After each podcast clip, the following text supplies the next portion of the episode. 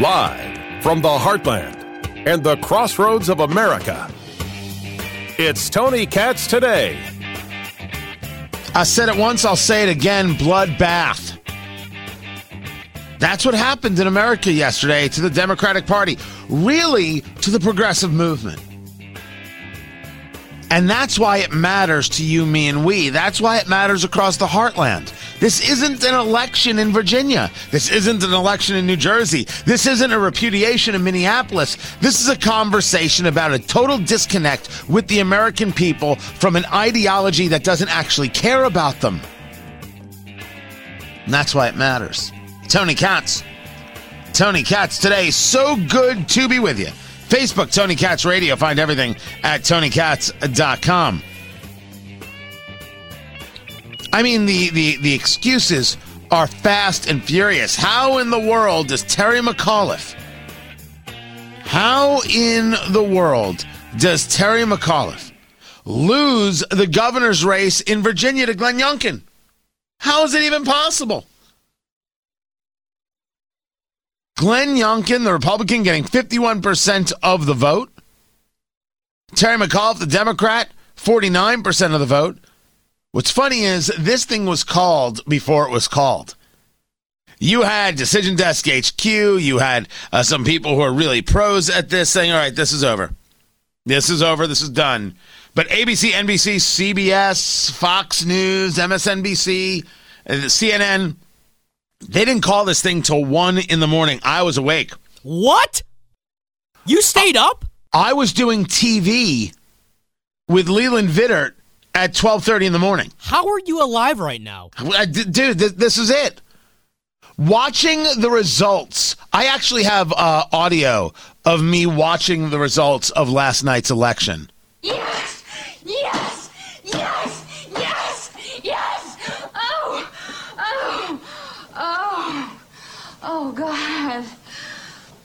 Don't you wake up at like 4 a.m. for your morning show? Well, what am I supposed to do, man? The- the- the- it- there, there was madness afoot. But I knew it was over by 10.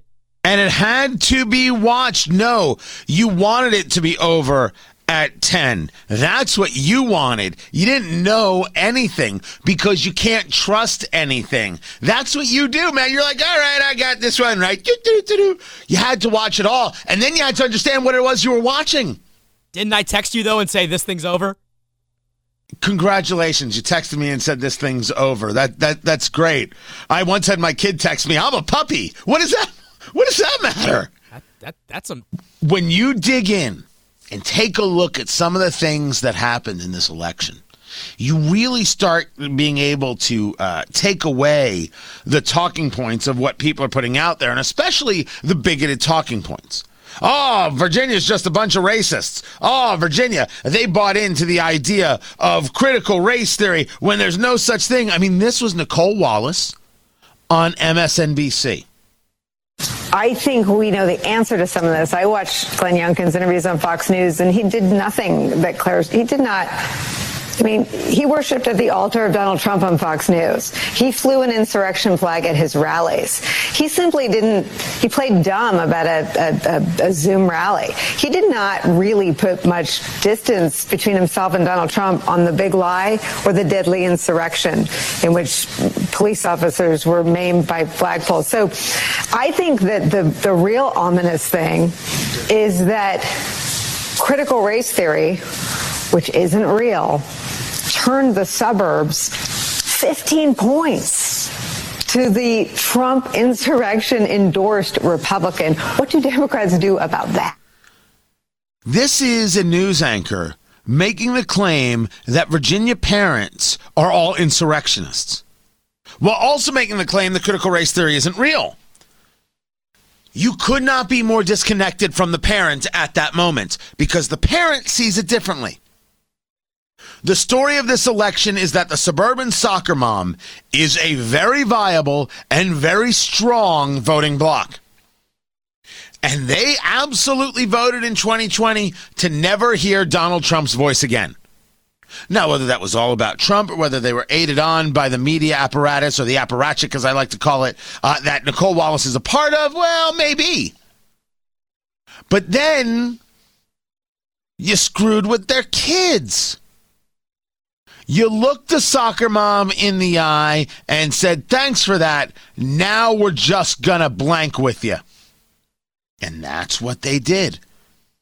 You saw parents saw critical race theory, which is real, being taught in the schools being utilized as we utilize as the all-encompassing phrase, whether it's critical race theory, anti-racism, or just the engagement of bigotry, or teaching about oppressed and oppressor, and explaining that kids are guilty for their basic existence, which is happening all over the country. If education was happening all over the country, people would not be bothered by it. Not at all, not in any way.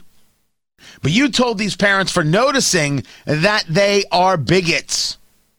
And the parents said, no, no, we're not. And then you told the parents they shouldn't have a say in their kids' education. And the parents said, whoa, whoa, whoa, whoa, whoa. Say what now? And then you double down on it and the political left doubled down on it. And when parents said, it's our kids, we'll decide, people like Joy Reid said, well, that's because you're racist. 800,000, well, nearly 800,000 people died. But like, have reopened. The Delta variant, the, the wave from the Delta variant is coming down. There are some, there are some, some variables that are moving in the right direction at this point. And the exit polls showed that, that which was interesting that the coronavirus or that the virus was a very has low was not importance to many yes, of the voters which there. Was it was education, right. which is code for white parents don't like the idea of teaching right. about race. And I mean, unfortunately, race is just the most palpable tool in the toolkit. It used to be of the Democratic Party back right. in the day when there were Dixiecrats, and now of the Republican Party. It just is powerful. I don't. I don't disagree with that. But- Why in the world? Why in the world would you say to a set of parents, you don't like the idea of teaching about race? You take all these parents who happen to be white and then you put them into a group and declare them guilty for their existence, for the color of their skin. You're doing to parents what parents see schools doing to their kids. And then you want to tell the parents that the schools aren't doing it to their kid while you're doing it to them. And you think they don't notice. Parents stood up and said, We notice. we see you. This is absolutely criminally insane and obscene. You double down and triple down on this hatred of parents after and, and suburban soccer moms after taking. You took their vote. You demanded it. You said you can't vote for that Trump. Look what he does to women. Look at this. Look at that. And they said, yeah, it's kind of ugly. We don't want it anymore. We don't want to hear his voice anymore. Ah, I can't take it anymore. And then you gave them this. And when they said, well, wait a second, that's my kid, you told them to sit down and shut their holy damn mouths. And the parents said, yeah, that's not the way it works. And when they stood up, you responded like NBC's Joshua Johnson. This wasn't about those pocketbook issues. This was about how white kids feel talking about what black kids go through. Let's just put it, call it what it is. This is about kids who were ready to have a conversation about race after George Floyd was murdered, and adults pushing the issue back and understandably being nervous about talking about it, and Glenn Youngkin being able to make political hay of. Are we allowed to talk about the fact that George Floyd uh, was a criminal? I didn't say he deserved to die. I didn't say the cop was right. I'm not engaging any part of that conversation. Can we at least discuss the fact that George Floyd was not an altar boy? Can we discuss the fact that George Floyd had enough, was it fentanyl in his system? It probably would have killed him anyway. Can we discuss that the autopsy report shows that there was not a knee on anything that blocked blood supply? The cop was still wrong. But did you just say to me the kids want to have a conversation, but the the, the white adults didn't? Did all the kids? All the black kids? Are you sure?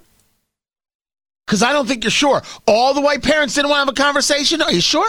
Because I don't think you're sure. But you lump them into groups because of your bigotry.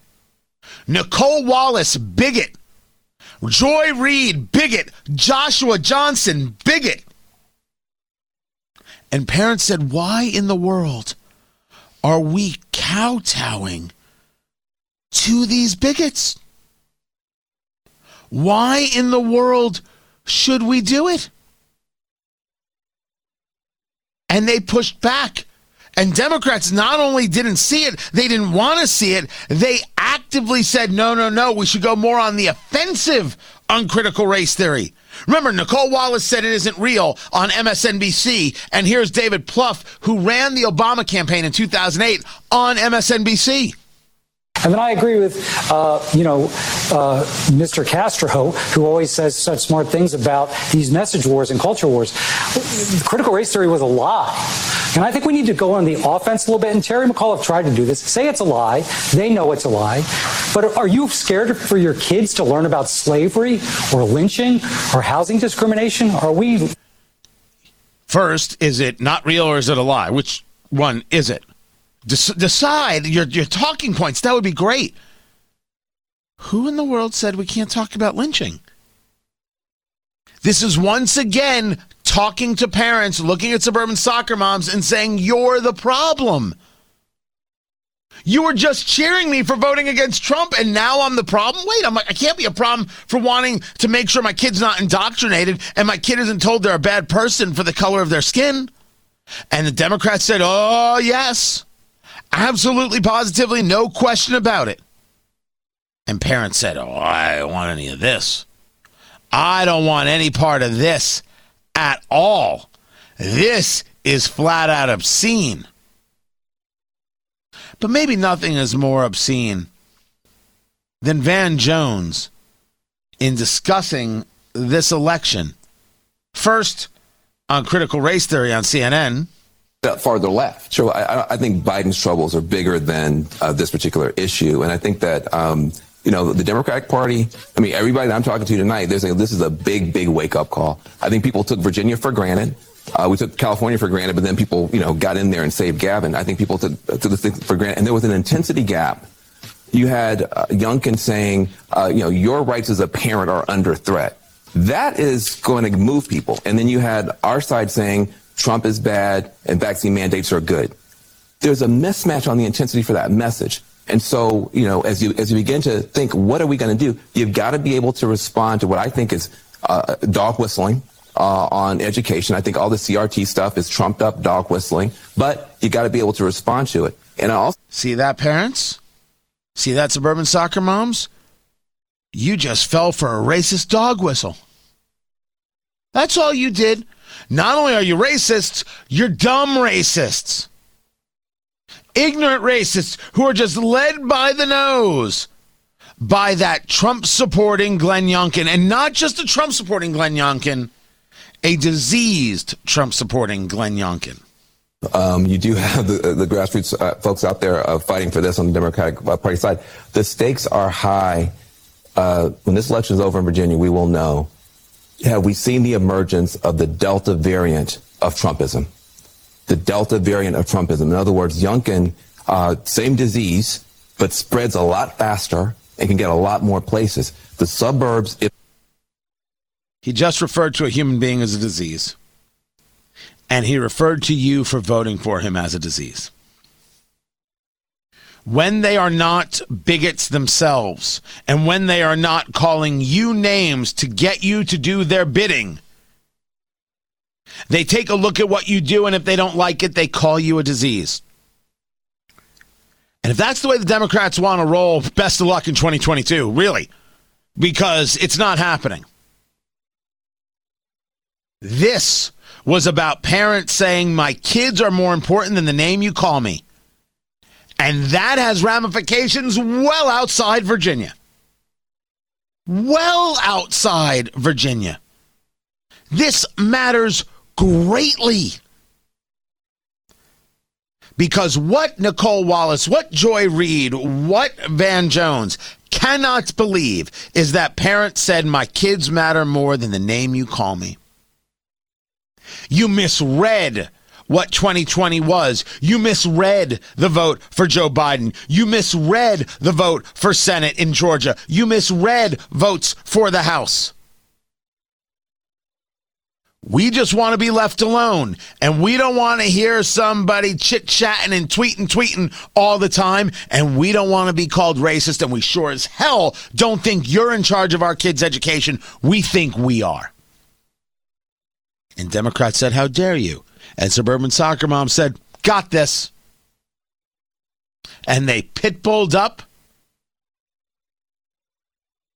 Right? What's the difference between a hockey mom and a pit bull? Lipstick. That was Sarah Palin. And she got huge applause for that line. She improv that too.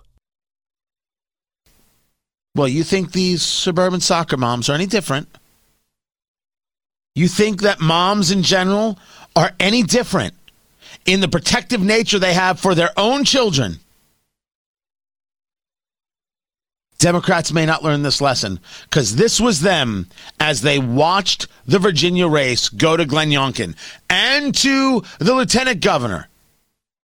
The lieutenant governor's race, Winsome Sears, black woman, Republican. They didn't talk about her at all.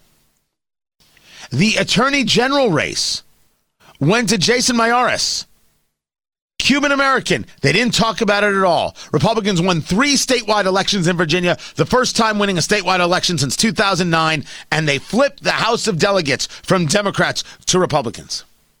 And what did they do that night? They doubled down. Go on, Democrats, take that as your policy into 2022. Let's see what happens. The Midwest is waiting. I'm Tony Katz.